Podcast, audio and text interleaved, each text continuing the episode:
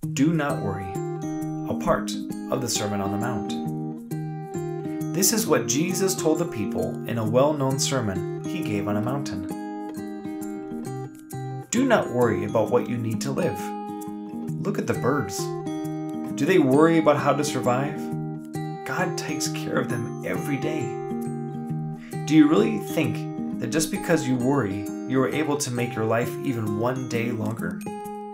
I mean, look at the flowers. They don't even care how they look, and yet they are still beautiful.